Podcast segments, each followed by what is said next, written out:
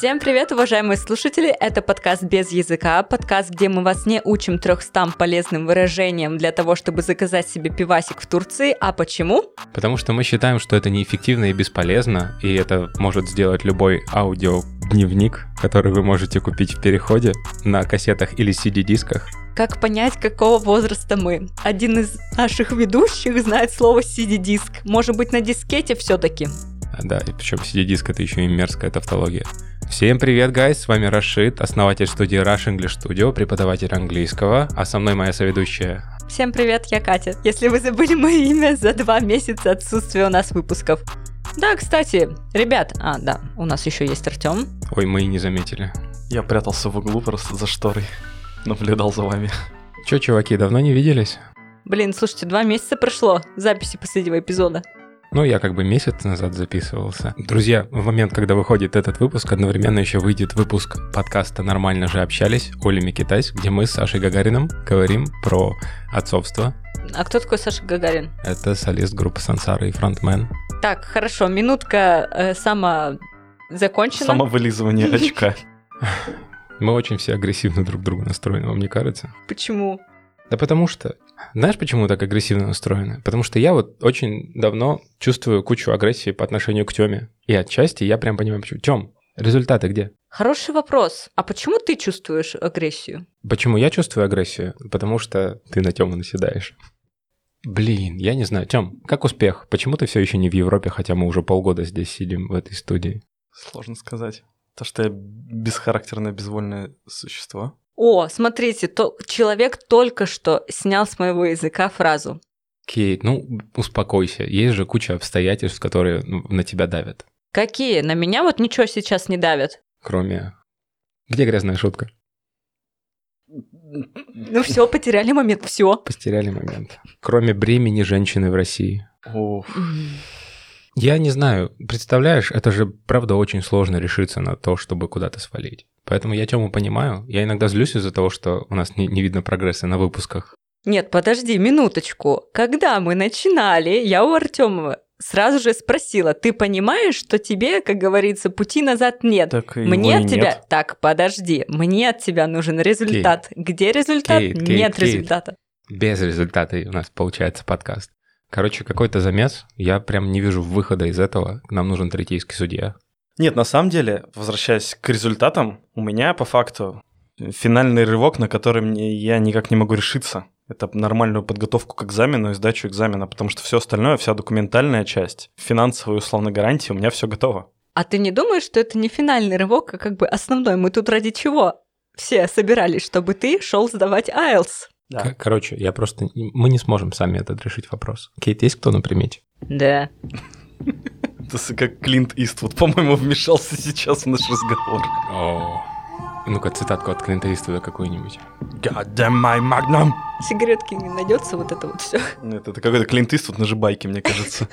Да. Кейт, расскажи, кто нам сегодня будет помогать. Я решила, что раз мы не справляемся вдвоем, нужен третий человек, который будет в тебя за... А, не то. Это мы это мы вчера вечером в баре проходили в специальном. Мы же не будем это рассказывать, да? Я решила, что нам нужен третий человек, который будет тебя гладить там, где ты... Пока вы меня держите. Да. И это моя хорошая подруга Оля. Оля, привет! Привет! Однако, здравствуйте.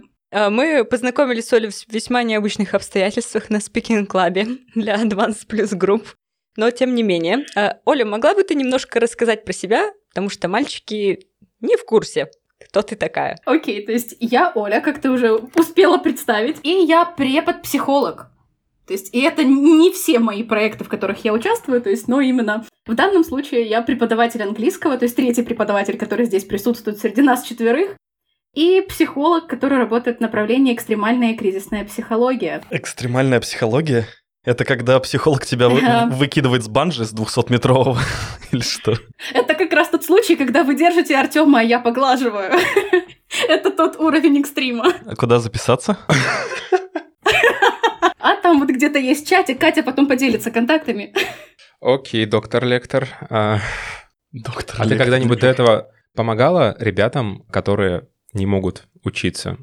А у меня таких ребят достаточное количество, потому что я работаю преподавателем английского в большой онлайн-школе, и, соответственно, как бы ну, практически все мои студенты это те ребята, которые очень чего-то хотят, но не очень хотят что-то для этого делать. Поэтому да. Я же сказал, что не я один такой. Чего вы начали на меня гнать? Ну, в нашем городе один. В нашем подкасте ты один, Артем, который не хочет что-то делать, поэтому где мой стик? На самом деле это неправда. Что неправда? Все неправда. Я опять буду защищать Артема и говорить, что у нас у всех бывают тяжелые моменты в жизни. Я понимаю, что ты хочешь примерить на себя роль доброго копа, но понимаешь, нет, не понимаешь, наверное. Я просто бешусь от того, что Артем за полгода записи нашего подкаста сделал, ну хорошо, подготовил документы, но цель всего сезона это была сдача Артемом Айлса. И поэтому I'm frustrated.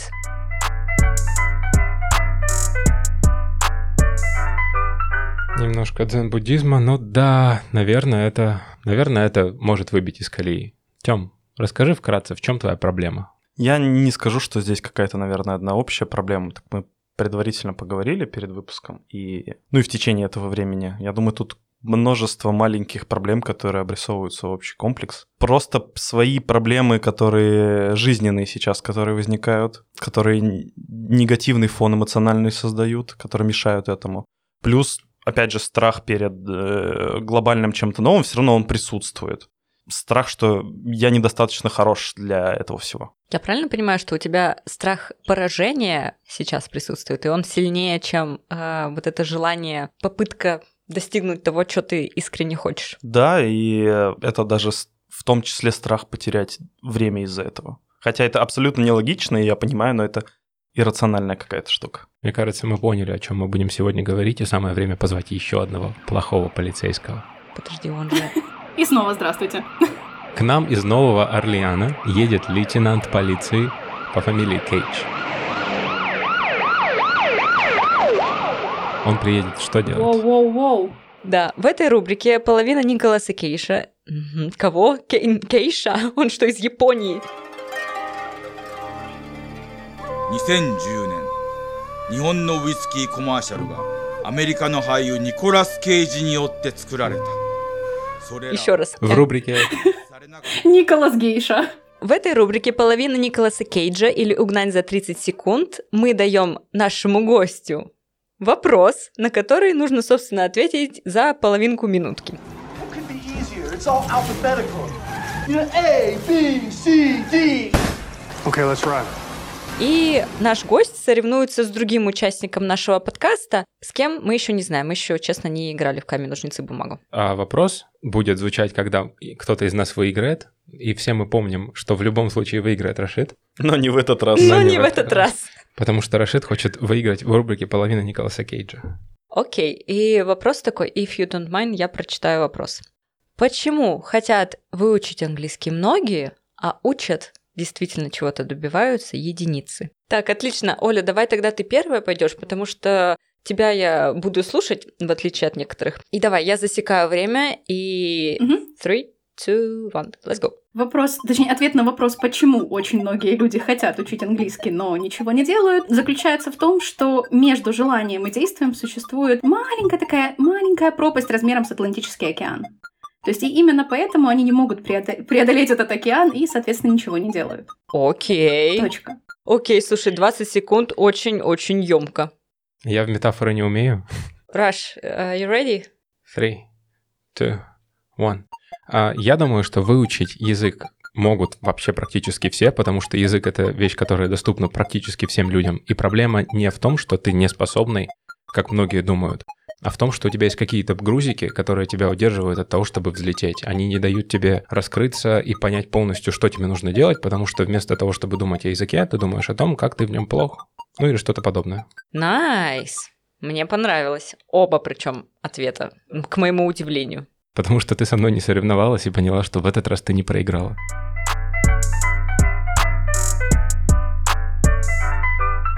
Вот, ну а теперь мы готовы двигаться к основной части нашего чудесного выпуска. Ну чё, поехали тогда по... По пунктам. Да, давайте так. Я предлагаю сегодня поговорить в таком ключе. Мы вроде как здесь не на онлайн-сеансе психотерапии, поэтому мы стараемся не решать конкретно проблемы кого-то из нас. Кого-то, кого-то из, из нас. нас. Неожиданно даже. А стараемся такую среднюю температуру по больнице по какой-то конкретной проблеме, которую кто-то из нас озвучивает. Хорошо. Окей. Okay. Ну чё, Артём, боишься потратить время пустую, значит, да? Оль, как ты думаешь, в чем корень проблемы Артема, как это, как в сказке о потерянном времени? Здесь вопрос, что Артем считает потерянным временем. То есть мне кажется, что нам всем когда-то в голову вбивали такие веселые истории о том, что вот, вот это действие — это не зря потраченное время, а вот это действие — зря потраченное время. И поэтому здесь нужно задать вопрос Артему, что «а что для тебя не в потраченное впустую время?» Да я понимаю, как это звучит по факту. Я понимаю логично, что время, которое ты тратишь для достижения цели, это все равно развитие, даже если глобально ничего не получилось, но... Я не знаю, я и говорю, что это какая-то иррациональная штука. Я думаю, что здесь нужно просто фокусироваться больше на том, что чему ты учишься по ходу этого всего. То есть те навыки, которые ты приобретаешь, проходя все эти этапы к своей цели, то есть если вот, насколько я помню, главная цель — переезд в другую страну, соответственно, вот пока ты готовишься к переходу, к вот этой вот цели, к переезду, то ты разбираешься с документами, учишь английский, готовишься к IELTS, я надеюсь, что ты когда-нибудь все таки до него дойдешь. Собственно, все вот это и есть та мотивация, которая может тебе помочь не бросать это все и не считать это время потраченным впустую. Как тебе такое предложение? Да я логично ты и сам до этого дошел в голове, но почему-то эта мысль не вырисовывается у меня прям четко в голове все равно. Слушай, Артем, может быть, тебя беспокоит то, что не то, что ты будешь считать это бессмысленно потраченным временем, потому что я искренне считаю, что ты так не будешь думать, зная тебя. Ну, все-таки мы как-то немножко-то уже, как говорится, сблизились. А может быть, тебя беспокоит, что люди будут вокруг думать, типа, блин, ты чё? Не сдал IELTS на 9 с первой попытки? О, это у меня, знаешь, есть... Я тоже просто не так давно начал вести свой блог в Инстаграме по английскому языку rush.eng. И у меня есть очень схожий страх с тем, что ты описала. У меня страх того, что подумают другие люди и как меня осудят, он сильнее, чем желание добиться результата. Страх неодобрения какого-то, да. Да. Ну, у меня есть такое, в принципе, не только в английском. Оль, что скажешь? Я могу сказать, тут, точнее, тут вопрос сразу же, а неодобрение от кого страшнее всего получить? Непонятно. От окружения. У меня это собирательный образ. Ну да, в том числе от твоих каких-то там потенциальных или действующих учеников. У меня, в принципе, просто от окружения, с которым ты так или иначе заключил социальный контракт, когда ты заявляешь во всеуслышание про свою цель, и у тебя возникают проблемы на пути к этой цели. Внутренне ты чувствуешь, что как будто они тебя уже осуждают. Да, и мне прекрасно знакомо это чувство, поскольку когда я сама делаю там свои какие-то проекты, эксперименты и так далее, это присутствует и у меня в том числе. Мне кажется, что от этого никто не застрахован, потому что мы все такие а, со- социальные существа, скажем так, и нам всем важно, что думают окружающие, но есть такая классная цитата, на которую я недавно наткнулась, что не стоит обращать внимание на комментарии тех людей, которым вы бы не пришли за советом. Ну, то есть, к примеру, есть определенный круг людей, которых вы считаете важными для себя, к чьему мнению вы прислушиваетесь. И если они скажут что-то из серии, там, типа, да, вот как Краш приводил пример с блогом, что типа, блин, и чё, это блог? То есть вот здесь, конечно, будет больно, и, возможно, они имеют какую-то компетентность, да, то есть достаточно компетентности, чтобы говорить о том, что блог классный или блог не очень классный, то есть или там тот же вопрос там переезда, либо IELTS или что угодно, да, то есть люди, которые имеют основания и экспертизу для того, чтобы как-то комментировать, вот на их комментарии следует обращать внимание. То есть, но следует ли обращать внимание на мнение каждого человека? Ой, слушайте, в этой ситуации у меня мой муж дал мне очень хороший совет. Типа, это не помню в каком контексте было, но суть была в том, что, пожалуйста, не беспокойся о мнении других, даже если это мнение меня, твоего мужа. Тебе должно быть насрать на мнение всех, если тебе нравится и если ты хочешь чего-то добиться в том, что тебе нравится. Всеми руками поддерживаю. Да, я просто сейчас, вот пока ты говорила, я до конца сформировал, наверное, одну из проблем. У меня существует, мне кажется, проблема того, что я воспринимаю других как мнимых экспертов, в принципе, неважно, вот как ты сказала, что там любой проходящий тебе может это сказать, а ты уже подсознательно воспринимаешь то, что он может быть экспертом в этом, и тебе какие-то как будто ценные советы дает. А, Здесь тогда такой вопрос, а, ну то есть вот что произойдет, если все-таки проходящий мимо человек, или даже если это знакомый, да, то есть какой-нибудь, я не знаю, друг, подруга, родственник скажут там типа из серии, Блин, ну ты же за полгода должен был подготовиться, а ты не подготовился. Типа, ну come on. То есть вот что страшного произойдет в твоей жизни, если ты это услышишь? Минус один родственник или, или друг. Вот. Ну, то есть, как бы, твоя жизнь от этого станет хуже. Ну, или, возможно, там твоя мотивация пропадет. Ты все бросишь, сложишь ручки или там ляжешь на диван и будешь как кауч э, Ну вот... Просто лежать такой, как картошечка, и все. Да, беляшиком. Я даже не знаю, потому что мне кажется, что... Как это, как это выглядит со стороны, я не знаю, поэтому мне почему-то это важно все равно. И я не вижу, как это видят другие. Тёма уже меняется в лице, начал прямее сидеть, потому что он чувствует, что уже куда-то двигается. Если это экстраполировать на преподавание в целом, угу. то есть ты сказала просто про эксперта, который может, ну, там, что нужно прислушиваться к мнению реальных экспертов. И тогда у меня контраргумент. Да, тех, кому бы ты пошел за советом. Вот. А если ты всю жизнь учился у одного преподавателя с первого по одиннадцатый класс, и он тебе всю жизнь говорит, у тебя английский никчемный, Зачем ты к нему ходишь с первого по один? Ой. Ну что ты вообще в образовательной школе У учишься? меня есть такая личная история. То есть, когда я поступила в университет на преподавателя английского, собственно, учиться, то есть у нас э, дали нам куратора, которая... Мы были новенькие в этом университете, потому что первый курс, и она была новенькая. То есть и вот с самых первых уроков она нам повторяла, что, типа, ребят, вы слышали свой английский? Типа, знаете, как, по-моему, это какой-то фильм был с Нагиевым, когда он орал на солдат и говорил, типа, вы все говно! Говно должно говорить громче! То есть вот это было примерно то же самое. То есть она к нам приходила и говорила, что типа, ребят, вы ничего не добьетесь, какие с вас преподы английского, ну серьезно. И у нас у всех было вот такое настроение, ну, типа, если нам эксперт сказал, что мы все, вот, собственно, как бы ничего не добьемся в этой жизни, то зачем стараться? Поэтому я эту ситуацию очень хорошо знаю, даже вот исходя из своего опыта.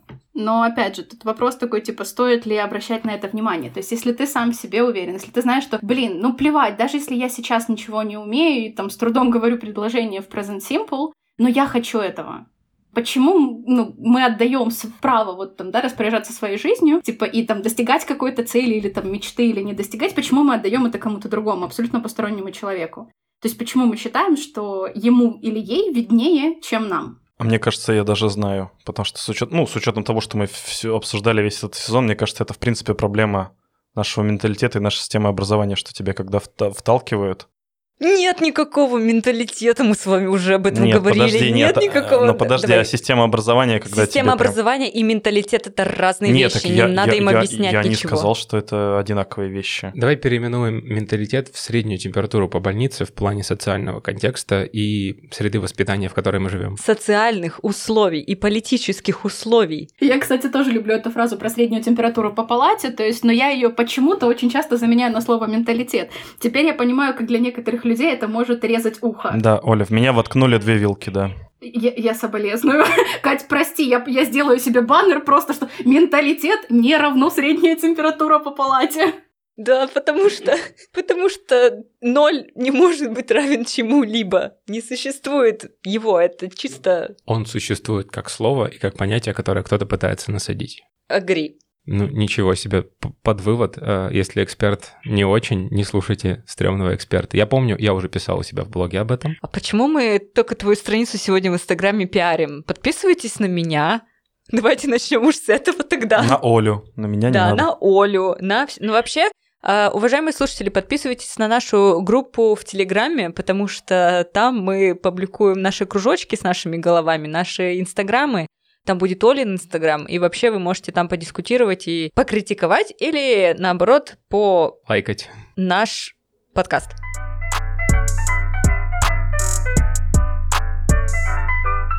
Отлично. Так вот, Нил Деграсс Тайсон в своем подкасте, когда он общался про образование, сказал такую мысль. Если вдруг у тебя в жизни появляется человек, который тебе говорит, что ты ничего не добьешься, у тебя ничего не получится, это можно использовать как, наоборот, мотивацию пойти вопреки этому человеку, сделать ему на зло. Потому что он так стал ну, одним из крупнейших умов физики в мире и человеком, который э, Плутон убрал из планет. Ну, слушай, такая мотивация не работает со всеми. Это очень индивидуально. Тут и может... вопрос в том, что есть два типа мотивации. Да, Рашид абсолютно прав. То есть, ребят, есть мотивация от, мотивация к. Мотивация от, она сильнее. Потому что мотивация от этой серии, когда вы делаете что-то, чтобы не было проблемы, да, чтобы не было плохо. То есть и вот этот страх сделать плохо, он сильнее, чем когда мы хотим просто, чтобы нам было хорошо. Ну вот так сложилось, так работает наш мозг. Но нам, нам не кажется ли, что это какой-то базовый, что ли, что ли, уровень мотивации, что ты не делаешь только то, что, чтобы тебя палкой не прибили, и все. Ну, убежать от гепарда. Ну, убежать от гепарда, да, но разве это не... Что это слово? Ну, что ты хочешь? Что ты хочешь больше? Персик съесть или от гепарда убежать? И персик съесть, и на палку не присесть. И на хвост гепарда не присесть. Тут еще есть вопрос ресурса. То есть, конечно, да, то есть это такая более базовая история, когда мы пытаемся убежать от гепарда. То есть вот это вот чувствуется сильнее, чем желание скушать персик, да. То есть но есть еще момент такой, что я воз- могу безумно сильно хотеть съесть персик, я просто могу не спать ночами, потому что я хочу его съесть, но у меня просто нет для этого ресурса. То есть и тут на слове ресурс, мне кажется, очень многих слушателей начнет подергиваться глаз, потому что слишком часто стали это слово в последнее время употреблять. Так же, как и кейс. И инсайт. При том, что он инсайт, но мы-то с вами, коллеги, это знаем. Из кейс сейчас демон выходил просто в этот момент, как раз я видел. Я его спрятала. Слушай, говоря про персики, у нас тут дальше пунктик есть синдром отличника. А, это как раз ведь про персики. Ты постоянно хочешь самый сладкий вкусный персик. Или нет? Или, вообще никакой больше. Никакого персика нет, потому что ты все, что ты хочешь, чтобы на тебя не наорали. Нет там никакого персика при синдроме отличника. Это ты уже глубоко копнула? А, Синдром отличника и отличницы, то есть это как раз-таки про все то, что вы перечислили, то есть, но он, это такая довольно обширная тема, потому что тут для начала нужно понимать, то есть, кто такие отличники. Артем, расскажи. Что за подстава? Ну, потому что у меня есть ответ. Я работаю со школьниками, я знаю, кто такие отличники, поэтому расскажи ты. Ну, я был таким в средней школе. Я стремился именно на в соревновательной части быть лучше всех. Ну, то есть в- это было больше даже не для того, чтобы больше знать, а для того, чтобы уесть остальных. Вообще школьная система современная построена так, по крайней мере у нас, что дети, у них нет цели получать знания, у них есть цель получить оценку. И они не пытаются с помощью знаний эту оценку получить, а с помощью каких-то, не знаю, рычагов давления на систему, каких-то уловок и уверток, чтобы потом в итоге мама сказала, что он молодец, учителя ставили в пример, но это не, не значит, что этот человек умен или получил какой-то новый навык. Вот, тут прозвучало ключевое слово «оценка». То есть отличник — это человек, который старается всегда получить там 5 или, там, если стабильная болонская система, то там, 100 баллов. Пока мы говорим о там, пределах школы или университета, да, то есть когда есть хотя бы какая-то относительно понятная шкала, по которой можно измерить, да, то есть, к примеру, если ты там говоришь предложение в present simple, то ты получаешь такую оценку. Если ты можешь больше, то такую. То есть, ну и поехали-поехали. То есть есть четкая система, которой можно соответствовать и понять, а что с жизнью-то делать? То есть в жизни нет, к сожалению или к счастью, я не знаю, никакой системы, которая могла бы сказать, что вот, чтобы получить пятерку в жизни, то нужно сделать вот это, вот это, вот это. К сожалению, да, не существует такого. А у нас остался вот этот вот сам механизм действия. То есть мы привыкли действовать вот этой вот парадигме, да, что если я буду что-то делать, то я получу хорошую оценку. То есть и вот я буду отличником, я буду хороший, и как э, говорила Катя, что типа кто-то делает это ради того, чтобы его не поругали. То есть кто-то, чтобы получить 5, и его похвалили, а кто-то, чтобы его не ругали там дома или там не стыдили учителя перед классом. Ну, то есть вот эта вся история. Ну вот, кстати, ты еще сказала про то, что нужно создать себе вот эту вот э, цель невидимую, к которой ты будешь идти, вот эту вот морковочку пытаться съесть. Мгм. Но вот мы имеем Артема, который выбрал для себя целью и в течение полугода, по моему мнению, не сделал ничего. И у него, как он сказал, страх перед большими изменениями, несмотря на то, что он для себя вроде выбрал какие-то приоритеты. Почему? Ну, слушай, страх это очень такая классная штука. То есть я не знаю, почему очень многие люди считают, что страх это плохо, страх это прекрасно. Потому что страх спасает нас от засовывания пальца в розетку, перебегания дороги не на тот свет и прочие вот такие истории. То есть и поэтому страх Артема, он вполне органичен и естественен, и хорошо, что он есть. Но с ним нужно работать. То есть мы боимся вот таких больших перемен, потому что там неизвестность. То есть это первый момент, да, то есть а непонятно, что будет дальше. Если вот жить в рамках своей страны для Артема уже привычно и понятно, а что будет там, за вот этой вот такой условной чертой, когда он переедет, вот здесь уже, ну, то есть страшно, потому что непонятно, как дальше действовать. То есть есть еще второй момент, это то, о чем вот в самом начале мы упоминали, э, типа страх чего-то все-таки добиться. То есть у нас есть еще тоже средняя температура по палате. Я не буду говорить слово, которое Катя триггерит. Вот, то есть у нас есть такой момент, что считается, что типа люди, которые чего-то добились, то они это обязательно либо там, я не знаю, украли, купили, альтернативными способами заработали и прочие истории, типа деньги зло. То есть вот эта вся история, что есть какой-то такой небольшой шейминг успешных людей. И поэтому, если у каждого конкретного человека были вот такие вот установки, это называется в психологии, да, то есть от общества, от семьи, от друзей, неважно от кого, то потом ему сложно добиваться успеха, потому что он боится потерять вот эту связь со своей э, социумом, грубо говоря, с тем, который эти установки и навязал. Ну, кстати, то есть, да. Артем, есть ли у тебя что-то подобное? У меня в школе такое было. Мне особенно в старшей школе уже было зашкварно быть отличником, грубо говоря. Потому что, ну, так получилось, что в старшей школе я сменил профиль условно, и мне приходилось э, в классе быть прям с полноценными Привет, если кто слушает, с полноценными деградантами, поэтому. То есть ты хотел быть bad boy. Ну, как бы, то есть, если ты не прогуливаешь, то ты вообще не, не такой даже, а если ты еще и знаешь, что что-то знаешь, что ты вообще как-то даже не то, что белая ворона, ты прям как белый леопард, которых уже там нету практически. Вот. И был, был, был, да. Об этом и речь. Было такое, да, действительно. А было ли уже в более таком взрослом возрасте, возможно, не только связанное с оценками школьными, а еще какие-то вот истории там из серии, я не знаю, кто-то из родственников, сосед, кто угодно, вот я не знаю, резко он взлетел стал успешен, потому что он либо талантливый какой-то, там, я не знаю, художник, писатель, просто талантливый работник на своей работе, да, то есть человек резко вот стал так взлетел, и все вокруг начали с таким, типа, пренебрежением, что, типа, «М, ну, у богатых жизнь другая. Или вот, ой, смотрите, как он нос задрал. То есть все вот эти такие цитаты великих людей, которые иногда приходится слышать, они, если были произнесены либо слишком часто, либо от значимых для нас людей, они заседают в голове, и потом мы можем даже их, ну, грубо говоря, слышать у себя. То есть я сейчас не... Такой дисклеймер, я не про случаи шизофрении либо других психических расстройств, я про те моменты, когда мы просто вот что-то делаем, и в голове, в голове возникает такая фраза, там, типа, из серии, что вот мы слышим фразу чью-то, которая нам говорит, что «Ой, а может, не надо это делать?» То есть вот это и есть установка, которую где-то кто-то нам навязал, и которая потом блокирует и не дает идти дальше и достигать своего успеха.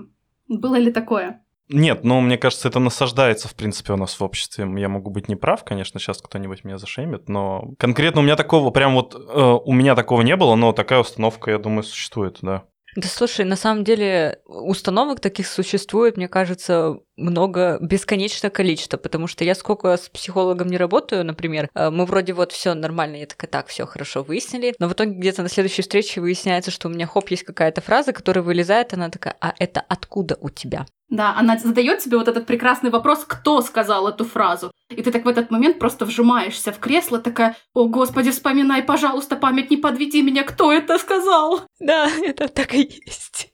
В любой непонятной ситуации говори «мама сказала».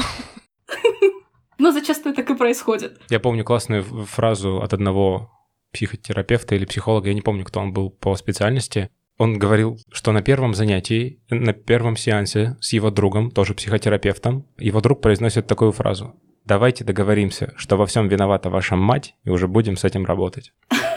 Но опять же, ребят, мы все родом из э, тяжелого детства, как говорится. То есть мы все родом из семьи, но тут опять-таки дисклеймер для слушателей на тему того, что когда психологи, психотерапевты, в принципе, люди, которые в этой всей теме, с этой темой связаны, когда они говорят о том, что там виноваты родители или там вот виновата мать, как в случае примера, да, то есть то здесь нет цели обвинить родителей и сказать, что, господи, какие наши родители, наши родственники ужасные люди. Тут нужно принимать тот момент, что это просто поиск причинно-следственных связей, и все. То есть мы не пытаемся обвинить, чтобы обвинить или зашеймить, это попытка просто разобраться.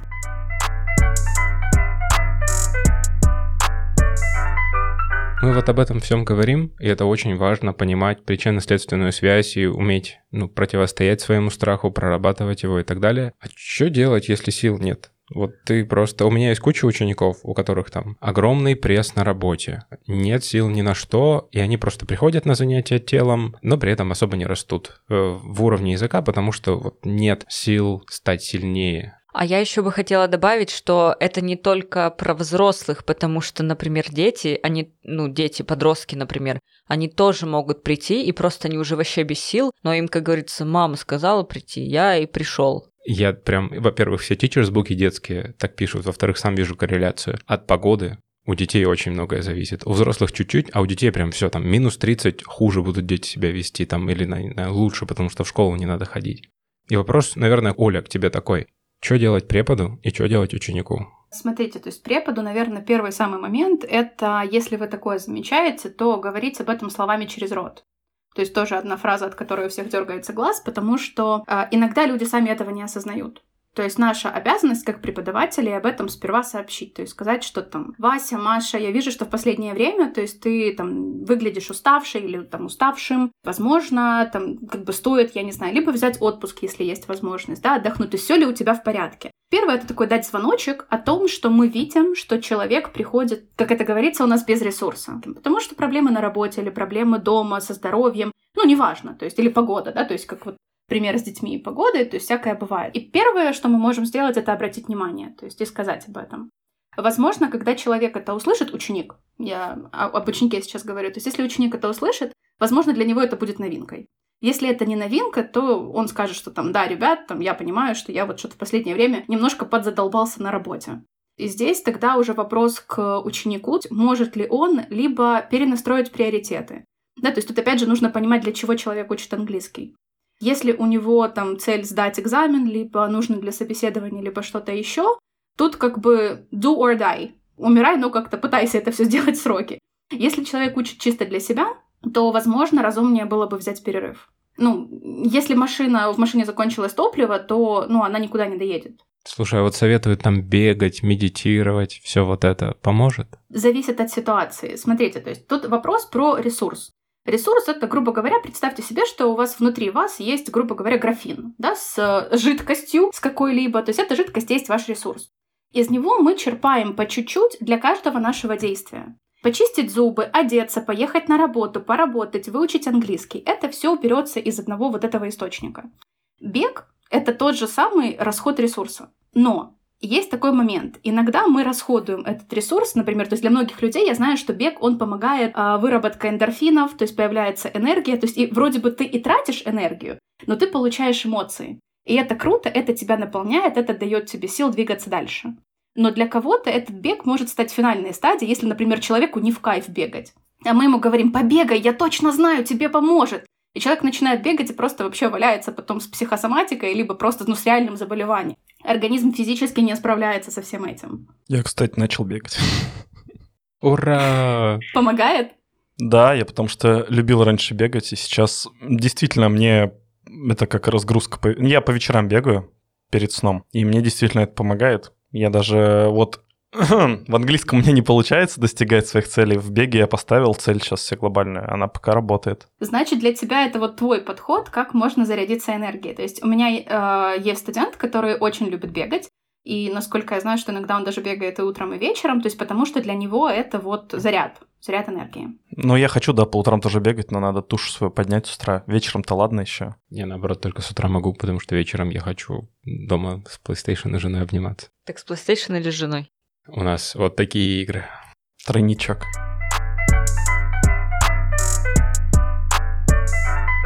Окей, а может быть тогда спросим Артема, какие он сделал выводы, потому что я свои выводы по Артему уже сделала, как мы поняли. Да ты это вначале сделал. Слушай, а у меня еще, знаешь, какой был вопрос в догонку просто, ну, давай ты сейчас все это рассказал, я попробую сам на него ответить.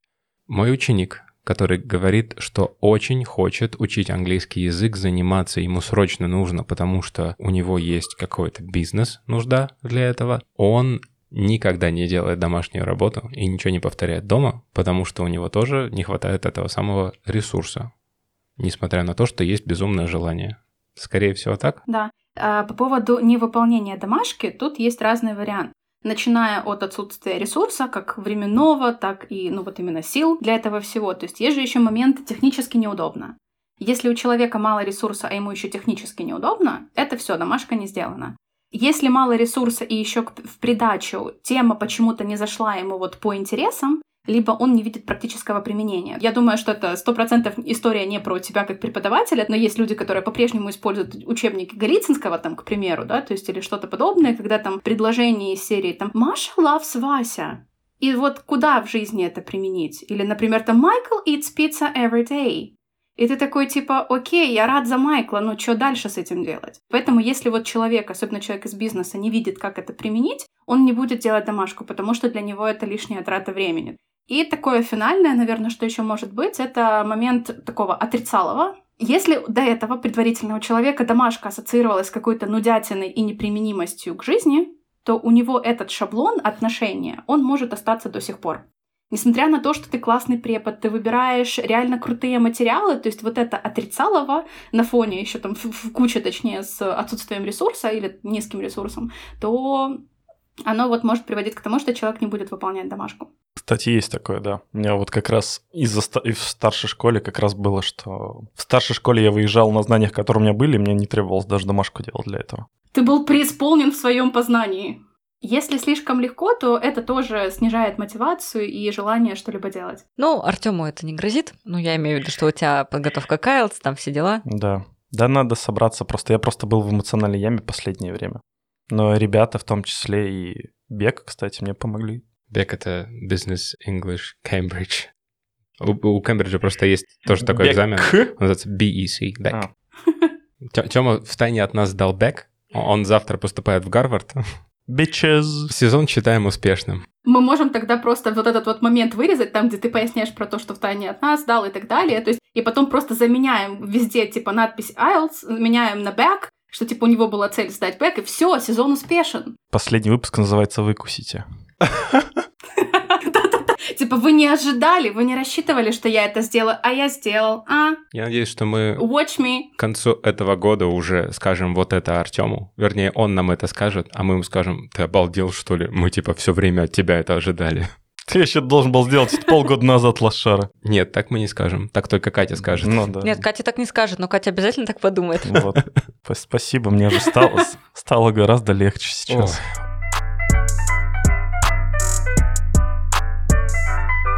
Оля, у нас еще столько всего можно пообсуждать, но я думаю, что это не влезет в выпуск. И я думаю, мы с тобой можем увидеться еще и поболтать еще про преподов и попромывать косточки Вау, нашим вау, коллегам. Вау, вау. Всегда за. Это правда. А, ну и да, как бы уже было сказано, это последний выпуск первого сезона. Мне не верится, что мы заканчиваем целый сезон. Сколько у нас? 16-17 эпизодов? Это, по-моему, 17 эпизод. Очень, очень клево, что у нас получился такой бодрый выпуск после большого перерыва. Отчасти спасибо нам, чуваки. Огромное спасибо, Оля, тебе за то, что ты нас своей энергией заражала. Да, вообще потрясающе. Спасибо. Я надеюсь, что это было полезно, и Артем нашел ответы на свои вопросы, не только Артем. И наши слушатели тоже. Поэтому, пожалуйста, уважаемые подписчики и просто любители послушать наши голоса, переходите в наш телеграм-канал без языка. в котором мы выкладываем всякие полезности, а Артем будет выкладывать свою домашнюю работу. Когда-нибудь. И результаты. Вот это вот мы точно ждем. Пожалуйста, подписывайтесь на наши инстаграмы, на мой, на инстаграм Раша, на инстаграм Оли и на инстаграм Артема. А давайте их всех назовем. Меня Нет. rush.eng. Нет, нет, нет, Они мы не будут- будем называть их. Раш, это, это кринжово. Да. Почему? Это Ну, потому что они на линку кликнут, если перейдут в телеграм-канал. Погоди, а я думал R, U как И русская, S как доллар, и H, но она как N выглядит. В моем случае они просто задолбутся печатать, потому что у меня слишком длинный ник в Инстаграме.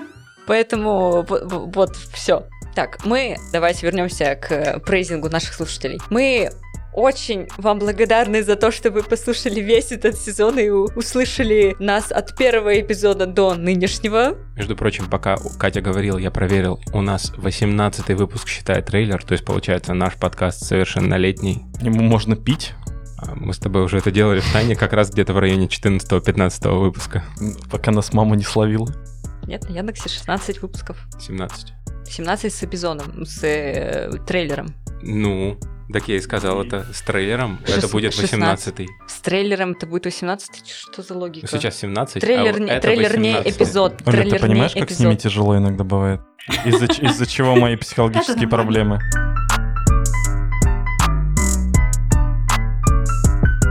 Гайс, с вами был подкаст без языка.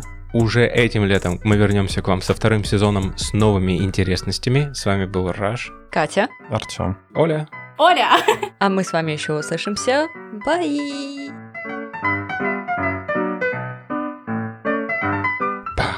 И мы поехали. Так, подождите, 10 секунд тишины. Мгм.